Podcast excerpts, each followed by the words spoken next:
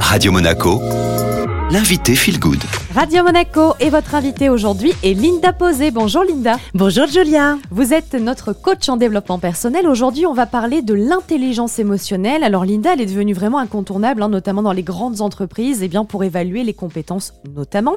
Alors qu'est-ce que c'est l'intelligence émotionnelle? L'intelligence émotionnelle, c'est la capacité à gérer ses émotions et à faire preuve d'empathie envers soi, mais aussi envers les autres. Faire preuve d'intelligence émotionnelle, c'est la capacité à gérer ses émotions, par conséquent à les reconnaître en soi et à comprendre leur message.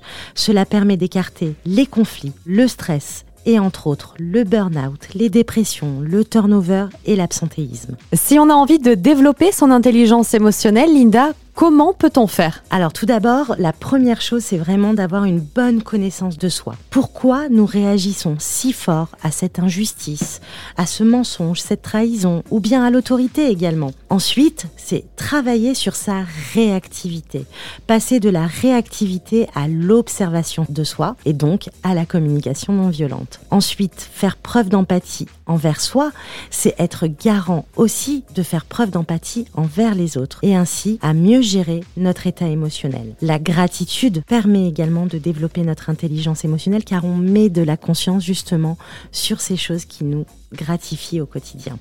Et enfin, en transformant notre état émotionnel en message positif, par exemple, qu'est-ce qu'elle m'envoie cette colère dans cette situation?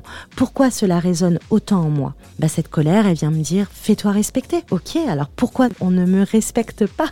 Donc allez détecter les messages qui sont vraiment porteurs derrière notre colère, notre tristesse ou bien notre réactivité.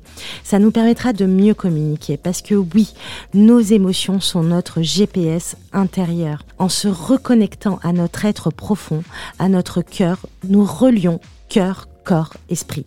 Nous évitons ainsi les somatisations. Et oui, car notre corps nous parle également. En reconnectant le cœur, le corps et l'esprit, nous entendons les messages envoyés par notre corps. Les palpitations, les maux de tête, les maux de ventre, les crises d'anxiété ou bien d'angoisse sont tout autant de signes que notre corps nous envoie lorsque nous ne mettons pas en esprit notre cœur. C'était donc Linda Posé, d'ailleurs la gratitude ou encore la communication non violente hein, qui ont été évoquées il y a quelques instants sont à retrouver sur les réseaux de Radio Monaco, tout comme cette interview.